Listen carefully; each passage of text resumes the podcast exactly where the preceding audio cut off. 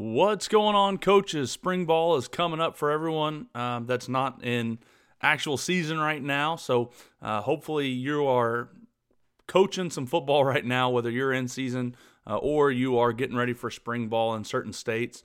Uh, hopefully, we are here to help you guys with whatever you need, obviously, uh, with these podcast episodes, as well as through RTP Premium, where we bring a lot of different series, a bunch of different videos to you guys, um, and break down different things uh, and try to help you guys out and try to help learn ourselves. So, uh, you guys can find everything that we're doing over at runthepower.com. This episode of the podcast is brought to you by Legend Rings. As coaches, we all know the best way to represent our big win is with the championship ring, and the team at Legend Rings wants to help you celebrate your regional and state championship title this season. Their goal is to make your championship ring purchase simple, easy, and affordable from design to delivery. Check them out at legendrings.com or email info at legendrings.com to get started. Let them know that Run the Power sent you and they will make your ring for free. Again, go check them out at legendrings.com. This episode of the RTP podcast is brought to you by our guys over at Just Play. The team at Just Play hooked us up with their product, as you guys know, uh, and it's been a game changer for us. If you've seen us on Twitter or uh, have talked to us about this at all, we obviously especially love the playbook tools that allow us to create our favorite blocking schemes, as you guys know power, counter, inside zone, pin and pull, uh, and formations so we can save time and be more productive. That's the biggest part. Saves time on defenses, saves times on on inputting offensive uh, formations, and then easy to draw the play out. Just Play is a limited time offer for RTP listeners only. Get My Just Play Pro for $120, which is an unbelievable $60 off the normal list price. Uh, this offer has been extended uh, and won't last forever. You can get this deal at justplaysolutions.com/rtp, the best playbook tool on the market at justplaysolutions.com slash RTP. Don't wait, go do it today. This episode of the podcast is also brought to you by TeamBuildr. TeamBuildr provides strength and conditioning software to high schools around the country. Whether you write your own programs, have a full time strength coach, or need training programs, TeamBuildr can make your program better. Right now, TeamBuildr is offering a 10 week off season football training program with a two a day speed and agility program. This template even comes with videos from some of the top SEC strength coaches that will show you how to run your weight room. Visit their website and enter the code RTP to get the off-season football training template and start your 14-day completely free trial at teambuildr.com. Again, enter code RTP at teambuildr.com, which is team b u i l d com. On this episode of RTP, brought to you by Legend Rings, we talk with Richard Holzer. Coach Holzer is the head coach at Northern High School in Owings, Maryland. Listen as we talk with Coach Holzer about the great success he has had in pub, uh, building public and private high school programs from the ground up. We also talk about trick plays, backed up offensive philosophy, and some Kyle Flood influence on the OL. You can follow Coach Holzer on Twitter at Coach Rich Holzer. Hope you guys enjoy.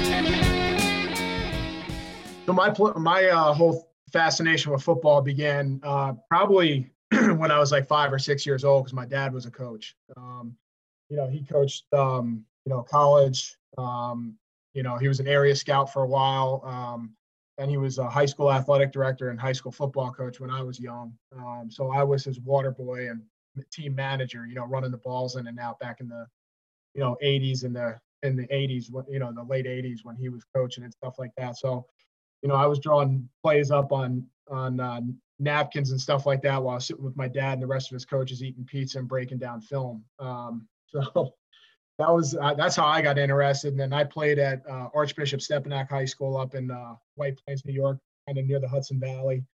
Um, went from there, uh, did pretty well. Had a couple of offers coming out of school, and decided to go play for my dad's buddy down at Hofstra University. Um, did really well there. Was two-time all I guess it was it was Atlantic 10 my senior year, but it was a different conference my junior year. And um, you know, went and had a cup of coffee, like kicking around as a rookie free agent in the NFL, and then from there, um, went back to Hofstra as a graduate assistant, um, and um, got to coach there with like Warren Ruggiero.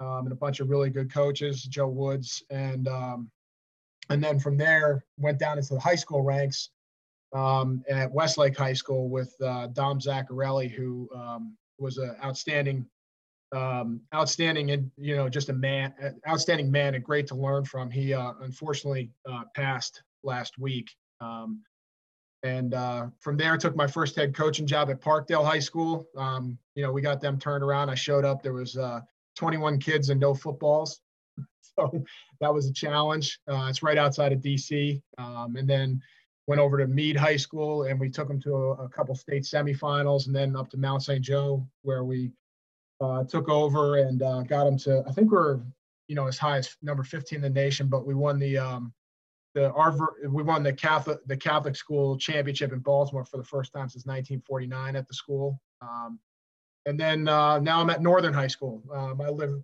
uh, down in uh, Calvert County, Maryland, which is about uh, probably 20 minutes, 25 minutes south of Annapolis, if people know where that is.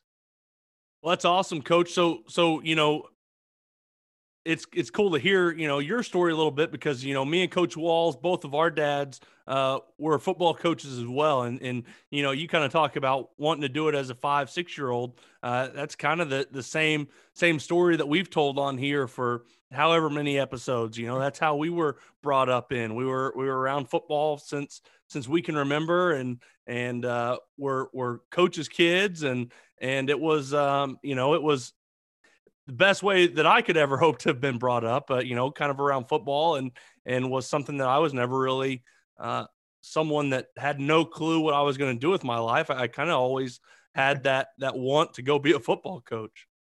Yeah no doubt. Um, yeah I mean it, it, football has been such a huge part of my life. Um, you know, my first time ever listening to music was my dad's players. You know, I was listening to the old Van Halen song, you know, um, you know, uh, Eruption the back then, and um, you know, I'm sure some people don't even know what that is, but that that came out when I was born in 1978, and those guys were listening to it, and my, that was my first cassette tape. That shows, you know, I'm in my 40s, so 42. Um, but you know, all the way through, and then to, you know, being, you know, being on the middle school football team, and my dad's out there coaching and I'm playing for my dad's teams and you know all the seniors are yelling at me as I'm running laps around the field telling me to pick it up and go faster and getting me back for all the times I'd steal their shoes and hide them in lockers when I was the when I was the manager and um, you know it was just great like uh, I guess you guys know this being a coach's son you just you get an understanding of the game so early in life that it makes a in my opinion it makes a lot of things a lot easier to understand when you're um, when you're coaching. And but by the same token, you also have to remember that you know you've been around this since you could walk, and some people just you know fell in love with the game in high school. Mm-hmm. So you know you got to remember that you know you you've had different experiences, and sometimes you know for me at least, I got to slow things down because I'm like thinking like eight eight steps forward, and I'm like, oh wait, I got to back it off. Coach, man, yeah, it, it definitely brings me back. You know, you tell the, those same stories. I, I got a, a, ton of those too, you know, from riding on the bus and, and how many times, like you said, the, the kids get you back when, when my dad was coaching. but, you know, I think you, you, you always kind of take that away. And, and it, it sounds like, you know, you've obviously gone to different programs, you know, maybe it's looking for the new challenge or maybe it's, you know, I want to, I want to help out, you know, this program, but every place you've gone, you've kind of built it up and, and win. And I have to imagine that, you know, kind of thinking back to, you know the reason you got into this was about kids and about building programs and i think you know kind of once you get to the top i'm always intrigued listening to, to head coaches you know hey man you know I've, I've done it at this program i've done it at that program i want to go do it at a new program can you talk a little bit about maybe that kind of mindset and then also you know what are some of the keys that you've kind of done to you know go to some of these places and maybe it's not like a turnaround job but you know kind of taking them to that next level sure yeah um, I left college coaching because you know I was a graduate assistant, so you know you don't get paid any money. Um, and I'd go to the convention. I went to I was you know, I would go to the convention. My dad would say just be patient, you know, talk to people. You know, he'd give me names of his friends to go track down. And my father-in-law played at the Naval Academy, so he'd give me names of guys like Tom O'Brien and stuff like that. And I still remember I ran up to Tom O'Brien when he was walking out the door with his wife, and I I said, "Coach, Coach," and he turned around and looked at me with like to stare like I'm going out to dinner with my wife. What are you doing? I said, Hey, uh, Jim Garvin told me to say hi. you know, and it kind of immediately, oh, what's Jimmy up to? You know, so I realized that, you know, I made a lot of great connections and met a lot of awesome people, but I was getting impatient. So I went down to high school for a full time paying job. And I was an assistant, I was the defensive coordinator. Um, Coach Zaccarelli was smart. He knew I was a big time offensive guy. He said, "You want to be a head coach, you need to learn both sides of the ball." And uh, you know, it's probably one of the better things anybody's ever told me. I learned defense, coached with him, and then I got, you know, obviously the head coaching opportunity at a school that needed complete turnaround. There was only, um, you know, I walked into the gym and there was 21 kids sitting there. I said, "Okay, when's the JV coming in?" And they said, "No, this is it." And I was like, you know, okay. And the first day we went out to throw the football around, I went to the athletic director. I said, "Hey, where are the footballs?" And he goes, "You know, I don't think we have any." And I was, you know, it was another like, "Holy cow, I can't believe this." Um, so you know, we got them straight. We ended up six and four, just missing the playoffs. And um, um, an athletic director who I was friends with previously had just um, lost his head coach at Meade High School up on Fort Meade on base, and it was a bigger school um, you know, more money. It had been very successful in the 90s under Jerry Hartman, who had coached for Don James and stuff like that and when he was coaching in college. So I, I viewed it as an opportunity to move up to the highest level of public school football in Maryland and then be able to, you know, get this program right uh, back on track that hadn't been on track since probably 1999. And we did. We're doing real well. And then in our area, the the private schools are just um, like operating a small college team. And at that point, I only had my one son who was real little. He's still three years old, I think. Um, and I was like, you know, eager for the next challenge, you know, to prove myself as a coach. So uh, Mount St. Joseph opened up. They gave me the job. Awesome school. Um, just a special place um, where, you know, the kids are phenomenal. The people are great. But they had hadn't had a lot of success in football. The wrestling team was outstanding. The basketball team, you know, um, uh, J- uh, Sticks, uh, who just got drafted by the Phoenix Suns, came out of there. Um, you know, so they had some really good sports programs, but football was lagging behind. We got in there and went eight and three the first year, um, and never looked back until finally we took the um, the championship this uh, in 2019. And at that point, I was just in a different place in life. I was um, we had moved and down to Calvert, uh, Calvert County, which is about an hour and a half from Mount St. Joseph. Um, you know, my kids were getting older and they were getting into sports. And, um, you know, the private school game up in DC and Baltimore involves a lot of recruiting. And it's, it's like uh, different levels of recruiting because everyone goes out to beating the same bushes, but some schools give scholarships, some don't. We were the school that didn't. So, you know, I spent a lot of time convincing kids to come to a school and pay full tuition.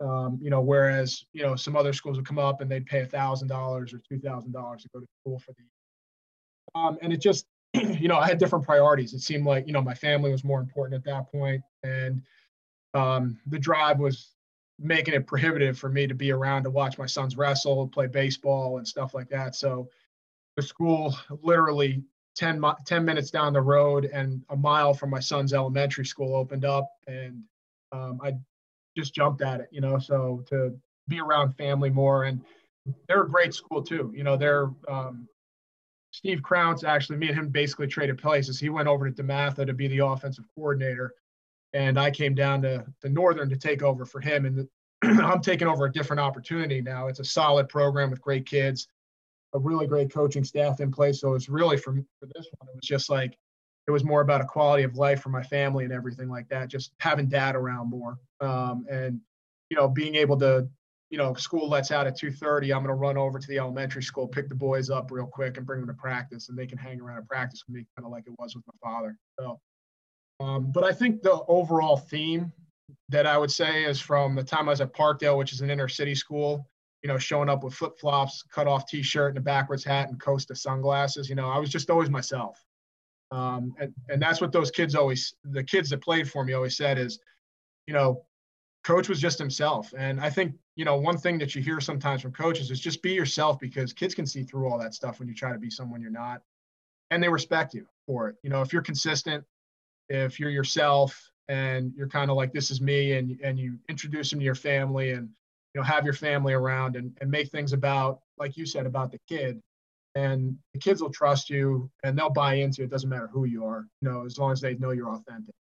Coach, so when, when you take over a program, what are some of those things that you're looking at in the program to look to change or to look to keep the same? Or, or what are some of those big things that you are looking at, uh, you know, one way or the other, that you want to make sure and, and dissect and look at uh, when you do take over a program so you can get that team either to continue to win or flipped around to start winning? Yeah, I think it's accountability. I think in the teams that um, that I've taken over that weren't winning, it was it was a it was uh, a couple things. Number one was accountability, um, and accountability doesn't mean you have to be you know like the the guy that's yelling and screaming all the time. But you see, you have a set of rules, you follow them. Um, I've always found that you have a line, you know, but you know, there's going to be certain kids, especially with some of the schools I was at, where you know, um, I had a kid named Leon Brown who played for Coach Saban down at Alabama, and um, you know, when I got to the school, he wasn't playing football. You know, I saw him; he's like six foot six, and I'm like, "Who are you?" And he's, you know, you know, tells me his name. I'm like, "Why don't you play football?" He's like, "I don't know." And I'm like, "Well, you do now. Come with me." And you know, walked him down to the weight room, and that was that. But you know, there's one day I'm driving drive if driving uh, to a dentist appointment and I see him skipping school, you know, and I pull over. Know, what are you doing?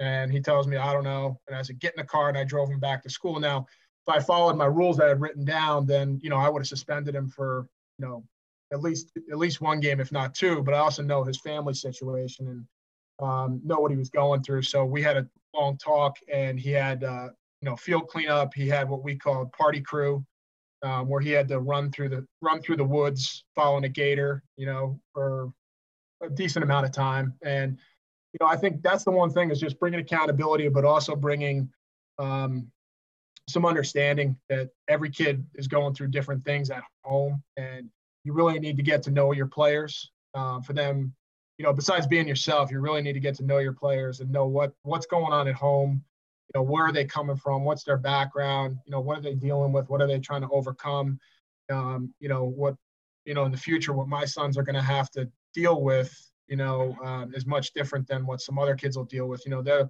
uh, you know if i was their coach i'd hold them to a much higher standard.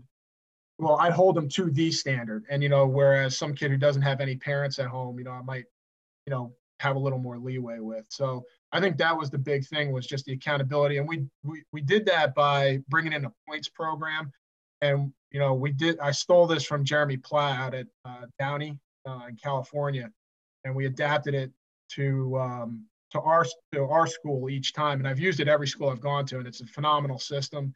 And it provides kids points for you don't take points away from kids. It's a positive system. You're giving them things you're giving them points for not, you know, for getting A's in class. You're giving them things for no lates. You're giving them things for no detention.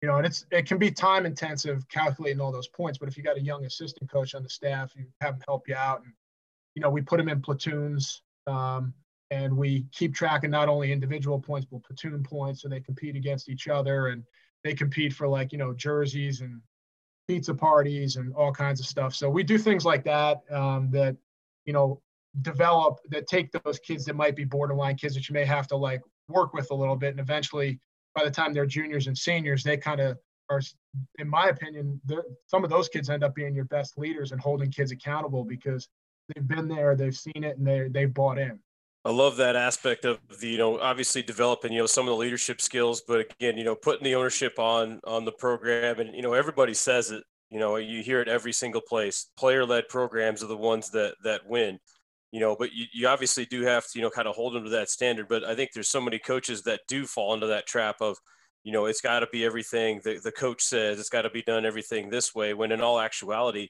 if you can just get the kids to really buy, buy into it, believe who you are, and then all of a sudden they start kind of running the program, you know, coaching really gets pretty easy.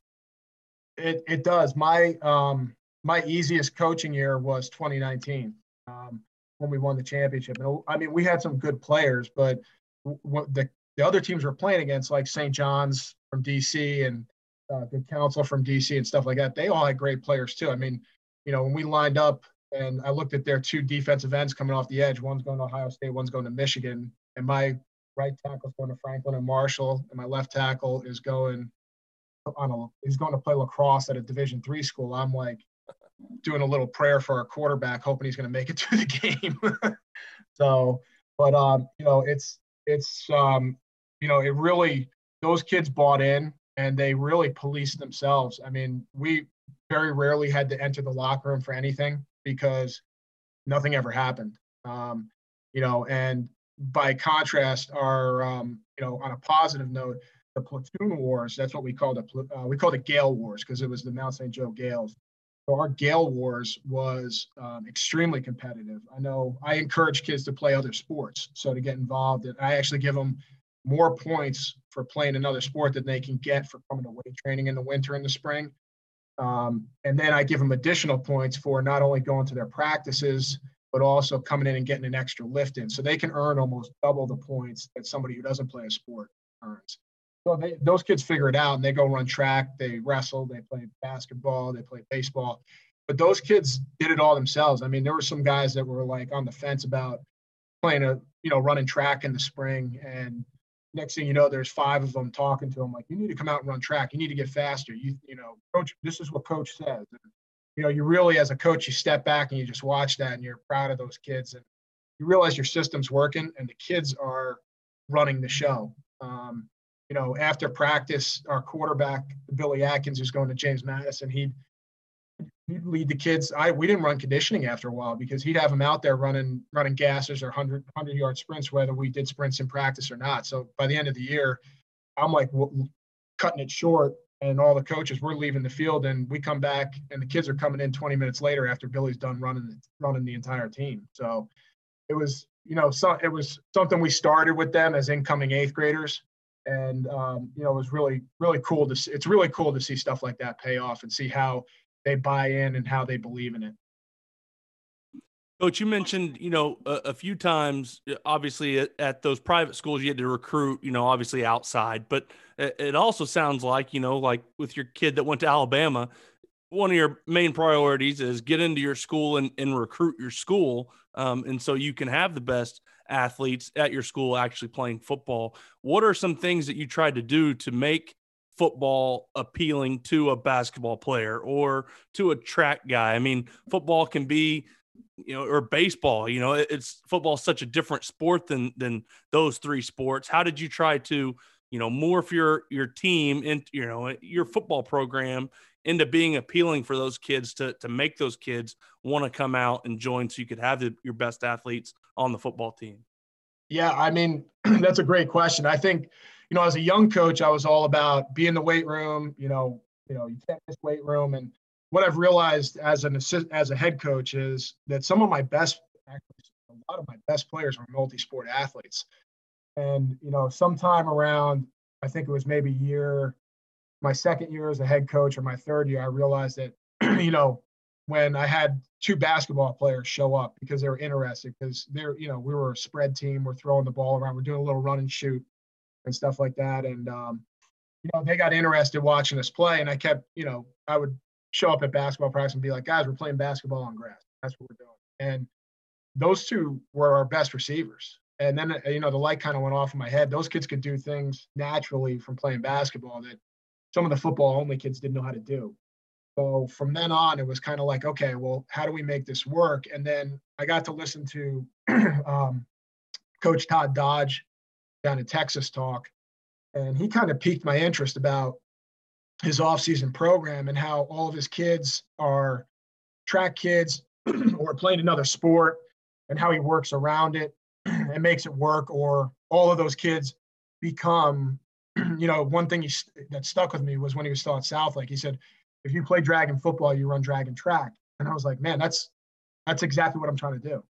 So I really took that to heart from then on in. And um, uh, the wrestling coach at Parkdale High School, um, Adam Fortuner, who my kids wrestle for now, um, was was the head wrestling coach, and he came out and was my head JV coach. And he said, "I'm doing this because I need football players." And I was like, I thought to myself, "Well, I need wrestlers," and that was kind of the start of it. So um, one thing I do, and especially with the basketball and lacrosse kids, because there's they're getting pulled by the club teams all the time to go to different things. And one thing I always did was I made sure that I was very flexible. You know, um, we were very flexible. I understood that, you know, the more flexible you are initially as the head coach, trying to get that basketball player or lacrosse player to come over and give it a shot, the more likely they're going to be to do it. And then what you find is is that when you are flexible, they end up playing, they end up having a good time, and they end up liking it. And some of those, like we had a player who um, at St. Joe, who was the starting point guard on the basketball team at St. Joe since he was a freshman. And he pulls me aside before the 2019 season and says, Coach, I need to talk to you. And I'm thinking, all right, here comes the talk. He's already got basketball scholarships. He's going to quit playing football his last year and focus on basketball. He pulls me aside and he asked me the exact opposite. He's like, Coach, what do you think if I don't play basketball? And I'm like, whoa, okay. Um, let's back that up a little bit because co- coach is going to kill me if you don't play. So, um, you know, he's like, yeah, but I want to get better at football. And I'm like, well, we'll figure it out. Just keep playing. You know, it's fine. And, you know, he did. And he's, he would, you know, had a great basketball season, had a great football season. And I think it's just about being flexible and also um, being, having a great rapport with the other coaches. Cause sometimes, you know, coaches, you know, when you're fighting over a kid, you get a little standoffish. And sometimes as a football coach, you got to just swallow your pride and, you know, go in and talk to the guy and kind of try to iron things out if there's not a good rapport and try to figure a way forward because otherwise you're going to miss those. I love that last point. You know, having that that communication, you know, and that and that rapport, and then at the at, at the same time, you know, you've said it a bunch of times. You're putting that athlete first, you know, and, and whatever whatever his goals might be, you know, I think when when he really truly sees, you know, the coach putting his goals first, like you know, like the, the instance you're talking about, you know, the kid wanting to play football, not playing basketball, you know, putting their their their wants first, their needs first, their dreams and goals first.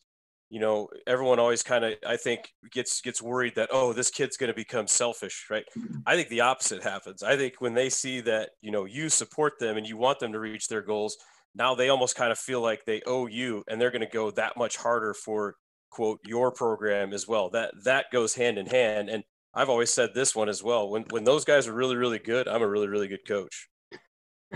Well, that's it, it's so true. Like I, I always uh, kind of lighten up uh, the room when I do a clinic talk in person. And I saw this one play where we had uh, some people may know him, but um, we had Bryan Costabile, who was one of the one of the better lacrosse players in the PLL right now, and he was our quarterback. And you know, he was a lacrosse player first, so you know, I didn't do quarterback school with him and stuff like that. It was basically like, you know, he was an athlete and he's highly intelligent. He'll figure it out. But we ran sprint out to the left, and the defense choked it all off. You know, they they contained the quarterback, they they covered the routes real well. And this Joker reverses field and goes 75 yards the other way. And I just turned around. I remember distinctly turning around to um, the quarterback's coach on the sideline going, man, I'm a great play caller. And we all just cracked up laughing. it was like, it was a totally disaster of a play. And the kid just made it work. Yeah, that's exactly right. I mean, players over over plays. I mean, and but you know that that sounds good until you know some but everyone likes to say that but doesn't always preach that or don't don't have that flexibility like you said to get those kids initially out to where they learn to love football you know they're they've got a line that and i think it's a hard thing to to you know to toe that line like you've already said i mean hey these, this is what happens when you do this but not everybody's in that exact same you know, in that exact same boat or has the exact same family, and you've got to decide, you know, who has to tow it exactly and who gets a little bit of leeway and and how all of that works with your program and i think that's that would be the tough part i think as a as a head coach and and you know uh, like you said you want your kids to be at every practice they can but then you also want your basketball player that that's playing aau ball you don't want to say because he missed, you know, something in the summer that he can't play because he might be your best athlete on the team. And so there's such a juggling with those two things. Yeah, there is. And, you know, it's it's it's not something like you can give a, a coach a magic formula and be like, this is how to do it. Um, you have to find your own style. And I think that goes back to being yourself. Um, and I think as a head coach, just like any other profession, you kind of morph over the years. Um, and you know, sometimes when I say that to different coaches that have different styles, they're like, "Well, I'm going to hold every kid accountable the same way," and that's great. That works for them. You know, this kind, this style works for me. Um, you know, we we really don't have attendance issue. We never really, we never have attendance issues. We don't have kids coming late. um, just because they're they're bought in. You know, if a kid comes late, usually I don't even have to deal with it. Um, you know, I'll before I can even get over there, there's going to be the team captains running over there, being, you know, why are you late? You know, go run. You know, and i will just walk back on the practice field and start coaching again. Um, you know, so I think it's, you know, you got to find your sweet spot basically as a head coach. Is like, where's, you know, where where where do you feel comfortable? You know, or and everybody's different. There's another coach down this way in this county who's much different. It's it's uh, um, that I'm friends with and I talk to a lot, not this county, I mean Anne Arundel County, he's retired now, but he was very much a this is the way we do it. I don't want to hear it. You're gonna wear, you know, white t-shirt, black shorts, whatever. And I mean his kids loved him. They bought into it and they were a really, really good football team. Uh, so I think everybody does it differently and it's all about personality and style. And I think, you know, you figure that out. Sometimes you figure that out as you go as a coach. And um, you know, you can't force one style over the other. I tried to do what he did for one one season where I wouldn't let kids in the weight room without the exact specific uniform. And I found myself violating my own rule on week two. so, you know, I showed up in whatever clothes I had on, and the kids are looking at me, and I'm like, all right, I get it. I said, you know, they're giving me the the look like, coach, come on, this isn't you. And I was like, yeah, you're right. So we went back to doing things the way we'd always done it. Um, you know, but um, you know, I think as a head coach, it's just about finding your sweet spot and and you know letting your personality come through and and the kids will respond accordingly.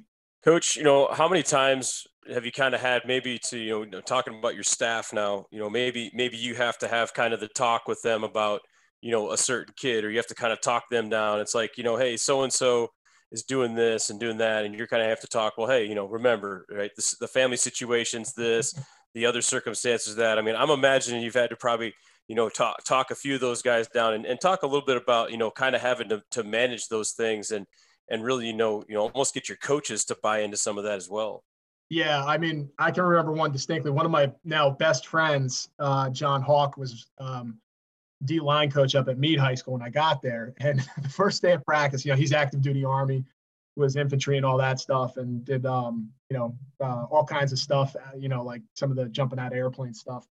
And um, he's you know very regimented, and he comes running out the first day of practice with a giant yellow legal pad, and we've got 110 kids on the field. And I, I you know I know the kids from weight training, but you know I, I don't know him that well yet, and he's got a list of 25 kids he wants to cut immediately for for what he knows is behavior issues. And I'm like, look, we're going to give every kid a clean slate, and they're either going to buy in or they're going to basically. I said, look, they're going to opt out because they're they're not going to fit in.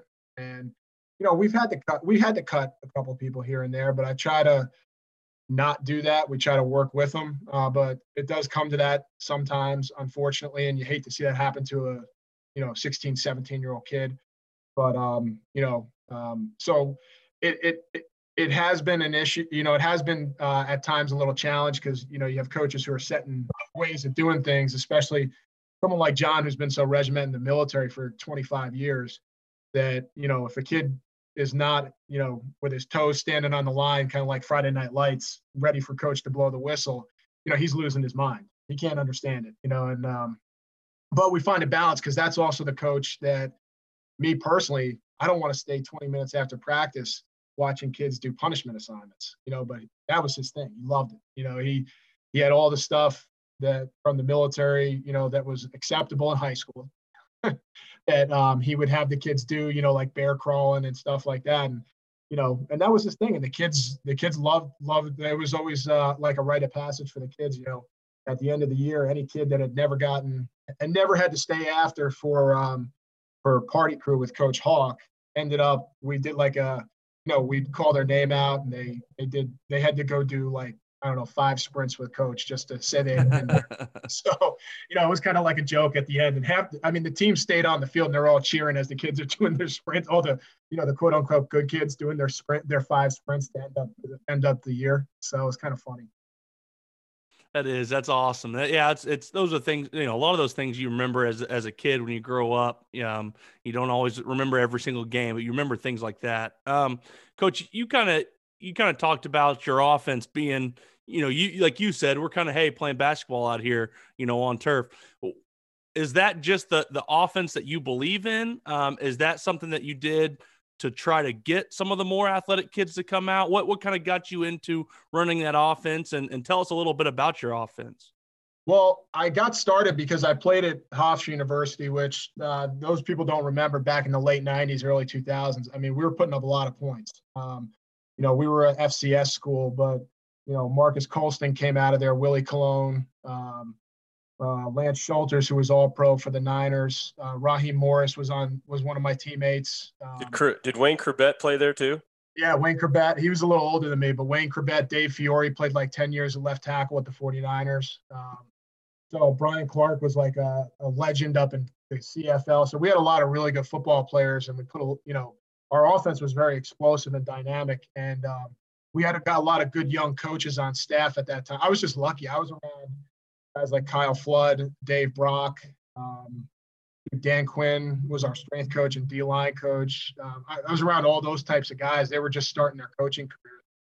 You know, I got to absorb all that stuff, and then so Rob Spence had come in, who's um, for those of you who know quarterback play, Rob Spence is like, you know, kind of flies under the radar. But I mean, if you talk to like Brandon Streeter and guys like that, they're like, Coach Spence is the man. Like, if you want to know quarterback play, this guy is the guy. Is the guy. Um, I think he's at Georgetown right now, but he's um, really smart guy, and I got to learn from him. And then Warren Ruggiero came aboard. I got to learn a little from him from him as well. Um, so I really believed in the spread. 100%. I believed in, um, you know, I even, I kind of always have bounced back and forth between loving what Coach Jones does with the run and shoot and loving what Coach Coach Leach and Coach Mumme do with the air raid. So I'm always kind of pulled in both directions. But um, you know, and we I got a little bit of Coach Dodge's influence in there from watching his clinic tapes and stuff like that. But um, I try to keep it simple, which I know the run and shoot doesn't seem simple. Um, but um, we do run uh, four verticals and divide, just like the way the run and shoot does it. But we run shallow cross, um, you know, and, and mesh. Um, so we've got a little sprinkling of that. We run our two-man games that I call them, and our three-man games like Coach Dodge runs. So we got a little sprinkling of that stuff, um, a little bit of influence from everybody, and it's just something I've always believed in. Now I, ha- I uh, we will use a tight end um, because that's you know former offensive lineman, you know, making people defend extra gaps too and um, mm-hmm. using different inserts and stuff like that um, is just awesome in the run game. And then the RPOs off it are are outstanding. Um, so you know we'll basically tailor the offense to the personnel we have. You know, like this year, uh, well, this year we didn't play that year, but 2019 we had some really good wide receivers and we had a FCS caliber quarterback. So we were a lot of four and five wide. You know, prior to that, we had a lot of tight end sets and stuff like that. Um, you know so we'll basically I'll, every year we'll sit down as a staff and we'll look at what do we have? Where are we good? You know um, where, what do we need to protect? Like where do we need to hide? You know where we not as good as other teams? And we'll kind of tailor the offense around that um, to make it work. So we have our core set of inside zone outside zone power counter like everybody does. Um, and then in the pass game we're going to run our quick throws um, and we're going to run four verticals and divide. We're going to run smash. We're going to run shallow cross. We're going to run mesh, and then from there we kind of branch out and see what we do well. Coach, you have a preference then at kind of where you put receivers? Are you one of those guys? You know, I know obviously the air raid kind of puts dudes in set, you know, positions and parameters. Or are you a guy that's like, you know what, we're going to take our best dudes and we're going to move them all over the field and make them learn every spot? Uh, I'm not gonna lie. This is where I've changed just in just recently. I used to be just like the run and shoot guys and just like the air raid guys. It's like if you're a Z, you're a Z. If you're an X, you're an X. And then um, I give credit to um, some of the guys at St. Joe. Um, you know, Mark Lester, my receivers coach, and Tony Brockmeyer, quarterbacks coach, was like, "Why don't we put him in the slot and get him matched up on a safety?" And I'm like, "But that's not his position." They're like, "Who cares?" And I said, "You know what? You're right. Who cares? Like, why am I stuck on this?" And then I was lucky also to have um, Greg Roman on the sideline because his son played for me. And, you know, I'd go over there and bounce off. He'd be like, you know, every time you motion out, you know, they're bumping the corner, which means you're getting uh, Dante or good receiver matched up on matched up on a safety. And I'm like, yeah, you're right. We need to run a slot fade. And, you know, so I kind of like switched um, in 2018 and we started doing a little bit more of getting into like the the mat trying to find matchups in the games as well. I'd imagine you guys probably then see quite a quite a bit of man then in your guys' league. Yeah, the, the league I came from was, I mean, we had a very small offensive line comparatively to everybody else. So everyone's answer was, you know, the bigger schools that had the huge linemen, like we, we played the McDonogh school and we lined up and all our linemen are six foot and they've got four division one recruits on the line and they're in a three, two box, you know, playing press man cover two, you know, to try to take our pass game away. And our old line coach is like, run the ball, run the ball. And I'm like, all right, okay. And then minus one. And I'm like, they're like, why can't we run the ball? I'm like, because uh, the dude who's going to Ohio State just took the double team and, and tackled the running back with the double team. And, you know, it's not the kid's fault. It's just that kid was just a great player. So it was, you know, we can't do that. We got to figure out a way to not run at that guy, you know. So, you know, so we saw a ton of, a ton of press two, um, press two man. We saw uh, a lot of one, um, you know, so that was something that has come down the come down the pipe the last two three years, and we've had to adjust. Yeah, that's it's easy as an offensive line coach or, or, a guy that looks at run game to get real, you know, into hey, this scheme should really, really, really work. Um, but then you, you, look out at the guys that that you're executing it against, and if you're not able to block those guys, uh, the scheme's not going to work out very well for you. Yeah, you eh, you know that's that's the fun of being a coach is you just get creative at that point. That's um, right. You know, like our skill kids were better than their skill kids, so you know, what are we doing? You know, let's let's throw screens, let's figure out ways to create rubs and picks and bunch things up and stack things up so that we can pop some of that man coverage loose and, and find some space. Coach, you mentioned at the beginning, you know, one of the best things that was ever done for you is you were made to go coach on the defensive side. What are some things that you that you you know gathered or you learned from from heading over to the defensive side and coaching that side of the ball uh, now uh, you know as an offensive guy what are some things that you learned you know from coaching that side of the ball? Well i think the first thing i learned um, was there there is no perfect play call because i think it was i can't remember if it was this podcast or a different one i was listening to and it said that the defense has 33 chances to be wrong every play you know when you move them around with motion and stuff like that that's one of the things as a defensive coordinator, you know, you line up, we've got what seems to be the perfect stunt called and they pop it anyway. And it's like, what happened? You know, oh, Brandon, Brandon shot the, you know, went shot the B gap instead of the A gap. So we had two guys in the B gap. It's like, oh, I told him, you know, run through the, run through the, you know, that blitz is designed for him to run through the A gap. You know, sometimes players just, you know, they're high school kids. Sometimes they make a mistake and they don't want to make a mistake. I still have yet to meet a kid that goes out on the field and goes out with the with the purpose and says, you know what, I'm really going to screw this play up today. Mm-hmm. You know, so um, now my quarterback Billy probably won't, and um, and Marcus probably won't agree with me on that. That you know, sometimes sometimes I get fired up at them, um, you know, but for the most part, I stay pretty calm on the sideline. At least I try to, and then. If I'm not, I have our, our old line coach Mike Kemmer, who came down from South Columbia High School in PA his, job, his job, he always said on the sideline was I would always walk away and start talking into the headset where the kids couldn't see me. I'd be like, what, know, what is he doing? Oh my God. And I'd be yelling into the headset with my hand over my mouth.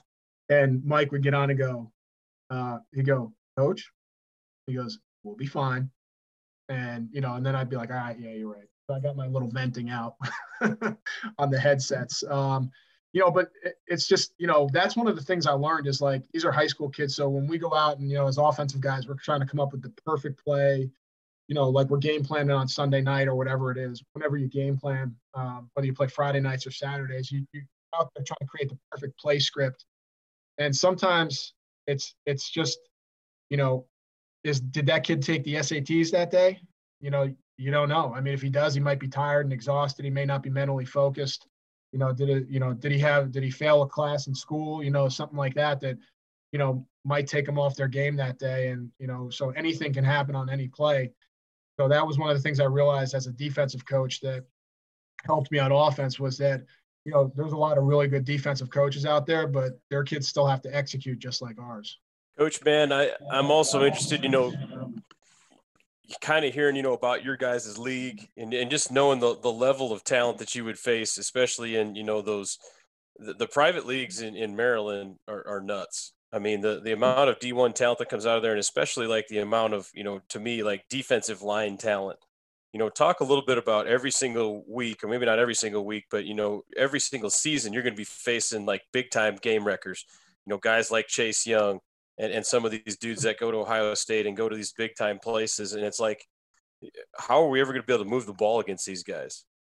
Yeah, I think that's where you know when I was at Meade in the public schools, um, we had some big kids. We had, um, you know, we had um, some some good sized kids. So we use a lot of multiple tight, still shotgun, no huddle, but we were shifting around. We were motioning. We were trading tight ends. Um, we were in we were in just about every personnel grouping you could think of. We must have dri- driven, you know, defensive coordinators nuts because if there was a formation, motion, and shift you could think of, we did it. Um, um, you know, so we were a little slower pace, no huddle, but you know, we did it.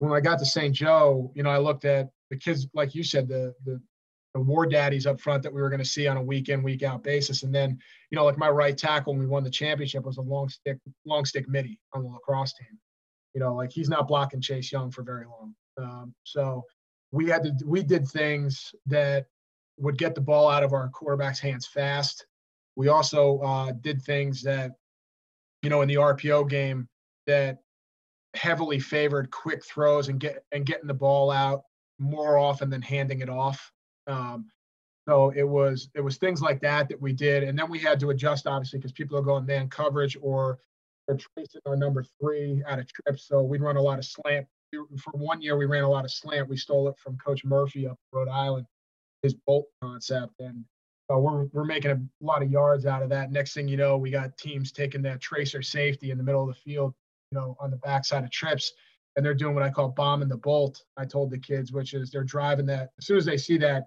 that slant coming in, they're taking that free safety, and he's getting ready to decleat our kid, you know. And we had to come up with an adjustment to that, you know, which which we call which shockingly we call nut bolt and nut, um, and um, you know to kind of mess with them a little bit. But you know those were things we had to do. We had to find ways to um, slide protection certain ways. Um, to uh, chip our running backs, to um, get the ball out faster, widen out our splits was a big thing when we played really athletic defensive ends. Believe it or not, we put the kids out wider and tried to put the defensive ends on island, so it took them a little bit longer to get there. Um, you know, and um, you know, I coached the offensive line, so we just tried to be very fundamentally sound, um, and we tried to be very physical. Um, I told the kids, look, we may not be as we may not be as talented as some of those guys, but we're gonna knock some heads. And you know, we tried to be very physical up front as well. You know, if we had free hitters and and, in, pass protection, I, I gave kids minuses on film if they didn't go find somebody and knock them on the ground. So, you know, we tried to do things like that. We did. Uh, luckily, playing for Coach Spence, um, I got a good background in the screen game, so we ran just about every screen you could think of. Um, you know, uh, to try to slow people down. Um, and we did some unconventional things. We did, um, you know, if I saw a trick play a coach ran, like, you know, Coach Malzahn's fight song, you know, we did that. And it was pretty successful for us. You know, we ran um, our, our best third third down play was we put trips to the field. We put our running back to the field like it was going to be some type of uh, RPO, you know, inside zone trips RPO that we do and we direct snap to the running back with the quarterback leading outside zone into the boundary. And we crack back on the near linebacker with the with the split into the boundary and lead the lead the quarterback on the corner and try to pick up two yards. You know, so we we would just do stuff like that. Like you know we you know that um, you know instead of a quarterback sneak, our quarterback would walk off the field and he'd be yelling at me, Coach, what's the play? What's the play? And I'd be like, I told you the play. I told you the play. And next thing you know, our running back's running up under center and taking a direct snap on quarterback sneak. You know, so it's just things like that to try to catch him off guard, um, to try to level the playing field a little bit. Now, are, are those some of those trick plays? Are those things that you guys work all year, or are those things that you put in for that specific game? Um, I think we have a little. We most of those are things that we work. Like if you grab one of our kids and you and you ask them like, "What's Arnold?" They'll know what Arnold is. It's um, oh, it's bunch trips to the field and it's sprint out. The inside guy falls down. I tell him he's got to be a bad actor like Arnold Schwarzenegger. That's how the play got named. And he's got he's got to trip and fall down. It's the old tight end throwback, you know, off the sprint out pass. Yeah. Um, you know, we stole the old Boise play, you know, the fake bubble screen handed off behind your back, Statue of Liberty. And we put a whole series in off of that. So they know that that's Boise Auburn and Utah, Boise, Auburn, and Utah. Um, so you know, we just we have some things that have traditionally worked very well, and we just kind of stick with it. And you know, teams sometimes know it's coming, but you know they still have to. They still have to. The coaches know it's coming. The kids don't. So you know, sometimes it works, sometimes it doesn't. But um, you know, more often than not, we're finding ourselves with with success doing that stuff. I love that idea. That's that's kind of what I was curious about. Was you know, uh, there's some guys, and, and there's basically two, uh, probably two ways to think about it. But there's some guys that you know they want to save uh, what they call a trick play, you know, for one time in the year against that one good team, and they throw it out there and and you know roll with it. And then there's, I think you see a lot of teams like the Malzahn teams that they have, you know, what you would call trick plays, but you know that might be in their game plan every single week. It's not you know a one and done trick play it's something that you could see you know every other week or so and and it's not something they're trying to hide or keep it's something that a defense actually has to prepare for because it's something that, that they carry these three or four trick plays into every game and then obviously they can always have a, a special trick play uh, you know designed for a certain defense. Yeah i think you do stuff like that and it's nice because once the kids know it like fight song we only run it on pregame you know, the kids know we hit the 30 yard line, fight song could come. You know, we hit the 20 yard line, we might go circus. Uh, we hit the 10 yard line, it could be like, oh, BYU ninja formation, you know. So they know that certain things could come at certain times. Two point conversion plays, Utah, Boise, Oregon, you know. Um, so they know those things could happen. Um, and we only have to practice them on Fridays because the kids know what they are. Uh, we do have some trick plays that we throw in week by week and we always um, I stole this from another high school coach. We always name it after the opposing head coach. So um, the kids all think it's funny, and then we'll do some fun stuff. Like uh, we got this thing uh, I stole from Coach Zaccarelli down at Westlake was scatter. The first time we did it, uh, people in the stands thought we were crazy because I told the kids line up wherever you want, you know, and they're like, "What?" And I said, "I don't care what you do." We had one kid standing in his receiver stance on the sideline, facing the opposite team sideline. We had another kid laying on his stomach. We had another kid like, you know, there were two kids were kneeling down, building a pyramid, and then the quarterback yells shift, and they all run into their formation and snap it really quick. You know, so we did we do creative stuff like that to, you know, let the kids have fun with it. But you know, also it wasn't stuff that we had to practice much because we ran it once, and if it worked great, it didn't. We never called it again. Coach, man, I got to ask, you know, so you're I love it. Big trick, uh, trick play guy. You know, aggressive play calling, run the spread. So um, you know, Harper and I always go back and forth on this one. You're backed up. You're on your own one yard line, right? what is your philosophy? Like, I'm going to run a sneak and quote get a little bit of space, or you one of these guys? Screw it, we're dropping back and we're launching the thing. Oh man, I'm glad you asked that because you can. I can honestly bring every single player that's ever played for me on here, and they'll tell you we're running the play, and that's it that's all the kids know. It. It's we're on the, we're on our own one, two, or three yard line. First thing we're doing is we're running the play. We're getting in um, some version of a pistol set with a tight end. We're running some type of hard inside zone fake, and we're throwing the skinny post over the top and trying to trying to go 99 on the first play. I love it. All right, I knew it. I knew it, Harper. I knew he was going to say that. So I'm already a fan. I'm already a fan. Already a fan so it works out good sometimes sometimes it doesn't you know but it's it's um i don't know. It's uh it's just something that we do and we you know the kids buy into and they you know we get out on the field and like we put the ball on fridays on the one yard line. All the kids are jogging on the field going the play the play. So well that's the best part about it i think. I mean it's a it's a whole mindset for your team that you guys are going to go after it. I mean hey it doesn't matter guys where we are. We're we're, we're you know we're always going in all right, we're never we're never going out. The ball's always going in. It's the 99 going in, but well, ball's going in, and so I, I think it just permeates through your whole team. Yeah, I I think you're right. I think when you're aggressive, and um, you know, mo- you know, a lot of times you'll see teams when they get backed up like that, they'll get really conservative and they'll try not to make a mistake. And we're just gonna let. I told the kids we're gonna let it hang out there. You know, if we make a mistake, we make a mistake. We'll live it. We'll live and move it. You know, live and move on with it. Um, you know, kind of like which I have a lot of respect for with Coach Kelley down in Arkansas with going for it on fourth fourth down, no matter where. I remember I met with him and he goes, you know, he showed me film. He goes, all right, it's fourth and 25 on my own five yard line. What would you do? I said, I'd be punting. he goes, I'm going for it. He shows me film of them going to the house with it. And I'm like, yeah, I don't know if I'm that aggressive. but I, just like, I mean, I, I, love the, like you said, the the mentality though. I mean, for me, if I'm on the one yard line, you know, w- what good is it for me to get it to second and nine?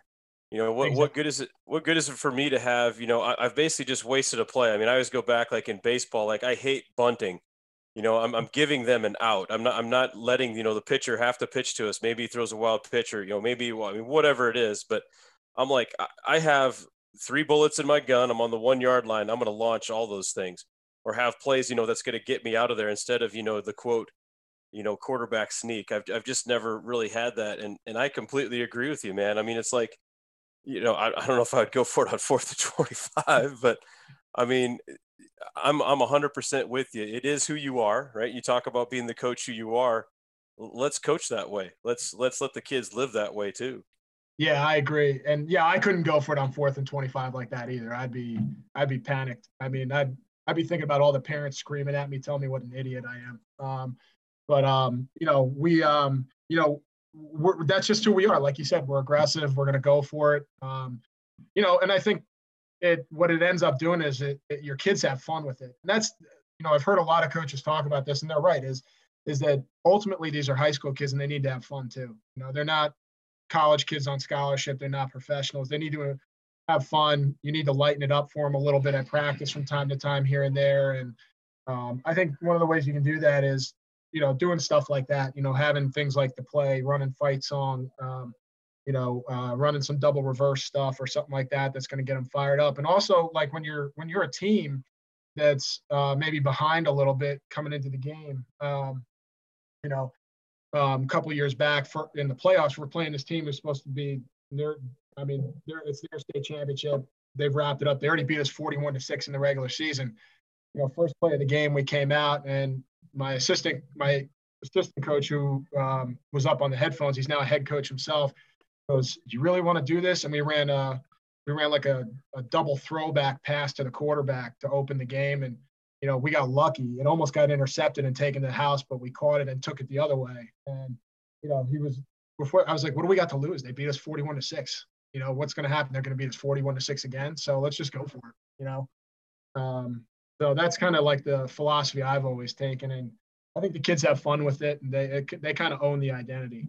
Coach, then I got to ask too, you know, being being offensive line guy as well, you know, and, and kind of, you know, being yourself and being the go for it guy, you know, what are some things that you kind of do, you know, with that group yeah, that might be a little bit different or some things to have fun, you know, to, to kind of keep, you know, the, obviously the, the camaraderie of that, but also kind of giving them that, you know, hey, that extra edge, you know, that mentality and, and let's make this a position that's not always glamorous, but make it the most fun you can possibly make it. Yeah. So um, you know, we got our routines that we do every day. Like I'm a big believer in what Coach Flood talk, taught me. So we're doing our line drills every day, just like you see on his cool clinic tapes with the step embrace and you know hitting targets. Like we do the we we warm up with the you know with, with the uh, fit the fit drills and and then we go through our get our boards out and we go down the boards and then we work our double teams and that. Just like you know you can get his uh, cool clinic tape from Rutgers or his Alabama clinic tape um, and I still do exactly what he does. Um, but one thing I'll do to keep it fun is, you know, with inside drill, is we don't take that drill too seriously. Like myself and the D line coach at St. Joe, I mean, we had a blast with that drill. You know, we'd we'd get a we'd rip a 10 yard run and I'd be running down the field screaming touchdown and he'd be like, Oh, you guys held again. Just a bunch of heaters, you know, and that, they'd stop us and I'd be like, Well, you guys know the play and we'd have a good you know, good time. And you know, he had his whistle and he'd be throwing flags at us, and I'd pick the flag up, run over, put it back in his pocket, you know. Um, so we had a good time with it that way. But then we also, um, one thing the kids enjoyed was um, we would take the O line and we would um, let them on uh, for warm ups on pregame pra- on. Um, it would be if you're playing on Friday, it would be your Thursday practice, or like in the private schools, we played a lot on Saturday, so it would be our Friday practice. And while the skill guys were warming up, doing their thing, we wouldn't do the line drills or board drills or anything. We'd actually take the line over and we'd play uh, touch football, you know, across the back of the end zone, you know, and um, we divide them up, and the D line will play the O line and touch football and have a good time. So it was just things like that to keep it to you know get our work done, be business like, but also let them have some fun and, and kind of talk and and talk trash a little bit and have some fun with it during practice. Well, Coach, this is uh, this has been you know an awesome hour, uh, and, and don't want to keep you too long, but but you know the one thing I always like to ask guys before we do let them go is when you're watching another team's offensive line, what's some things they'd be doing that would make you think highly other offensive line coach? Um, I, I always look at um, when they're when they're playing. Number one, I want to see um, you know how they're doing. You know, because offensive line play is so fluid based on technique. You know, I want to see um, what their steps look like. I, I'm always looking to see what how that works. I'm always looking to see, you know, how how are they handling, where are their hands, you know, are they constantly having to replace their hands inside, or are they hitting their targets? Um, you know, pass protection. I'm looking at, um, you know, where their shoes are, you know, in relationship to the defender, where they're keeping their nose on the target. Um, the other thing I really like to look at too is is how aggressive are they? You know, because if they're if if um, if their offensive line coach is really getting after it and doing a great job, you know, a lot of us are very good teachers and we're teaching some good stuff in the high school level. Um, you know, but I also like to see the the line coaches who figure out a way to to teach the technical side of it, but also keep their kids real aggressive. Um, and that's, I think I don't. You guys probably I don't know if you guys agree with me or not, but it, the fine line between paralysis by analysis, where you're teaching them the steps, you're teaching them the targets, but at the same time, you're teaching them to just go kick the crap out of somebody too. You know, um, and you don't want to like sabotage them where they're so worried about their technique or their hand placement or their head placement that they're coming off the blows the ball's tentative and slow.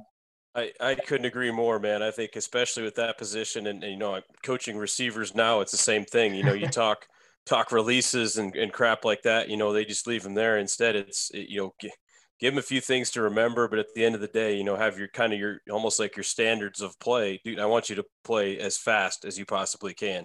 And you know, yeah. the technique might be a little bit off, but uh, guess what? You're going to roast people or, or you're going to kill people up front. Everything's going to take care of itself. Yeah, I think you know, as a as a coach, as a line coach, you can tell, you can look at somebody and you could see when they're pretty well coached as opposed to when they're not. Um, by their by obviously by their steps, by their hand placement, by their head placement, um, by how they're coming off on the double teams and things like that. You know, whether they're passing things off, if they, you know, if they. One thing that I always see with offensive line, if an offensive line can run inside zone into a into a twist and pick it up, they're pretty well coached.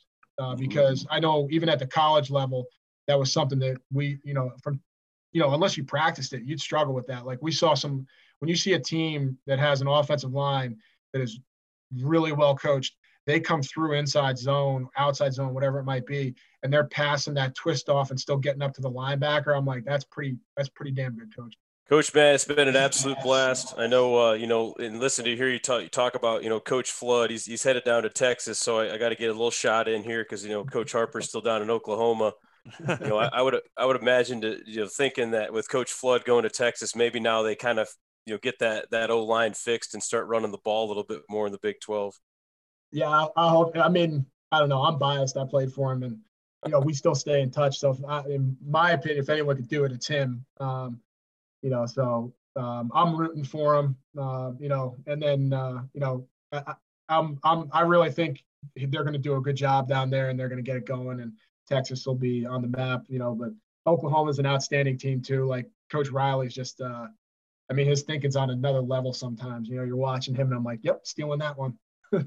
well, again, Coach, thanks, man. This has been an absolute blast. Uh, I also kind of go back to you know what you said about you know moving moving jobs and, and getting closer to home. I mean, that was one of the reasons why you know we ended up moving too. I remember just distinctly sitting there, you know, thinking about how much of my life I'm wasting away sitting in a vehicle, you know, and, and having to drive yeah. 30 30 minutes each way. You know, I, I told my wife like, hey, you know, if we move a little bit closer, that's going to be, you know, 40 minutes a day that I'm, I'm home, you know, and I know that's going to be valuable time for you to be able to spend it with your wife and kids. So best of luck to you, coach, in the new job. Thanks. I appreciate it. Yeah, it's going to be, um, you know, it's going to be fun. The kids are great down here. Um, you know, my kids are in the community anyway, playing little league, wrestling, and things like that. So, you know, it's going to be it's going to be fun to be involved in the you know in the community I'm actually in, and you know, um, you know, not driving an hour and a half each way to work is also pretty awesome also. So And that's going to do it for this episode of RTP. We want to again thank all of our sponsors. You guys make sure and go check them out. Help grow our community by telling other coaches about Run the Power. And if you enjoy running the power, go get your shirt, long sleeve, or hoodie at runthepower.com. Also, if you have any topics or any questions you would like for us to discuss in the next podcast, simply rate our podcast and then leave a comment in the writer review section of the podcast app. This will help our podcast rating as well as it'll allow us to answer the questions you all want answered. Make sure and go check out our blog at runthepower.com. Follow me on Twitter at Harper underscore coach and Coach Walls at Coach Brady Walls. Run the Power now also has its own Twitter and Instagram, and you can find that at Run the Power. Hope you guys enjoyed this one. Talk to you soon.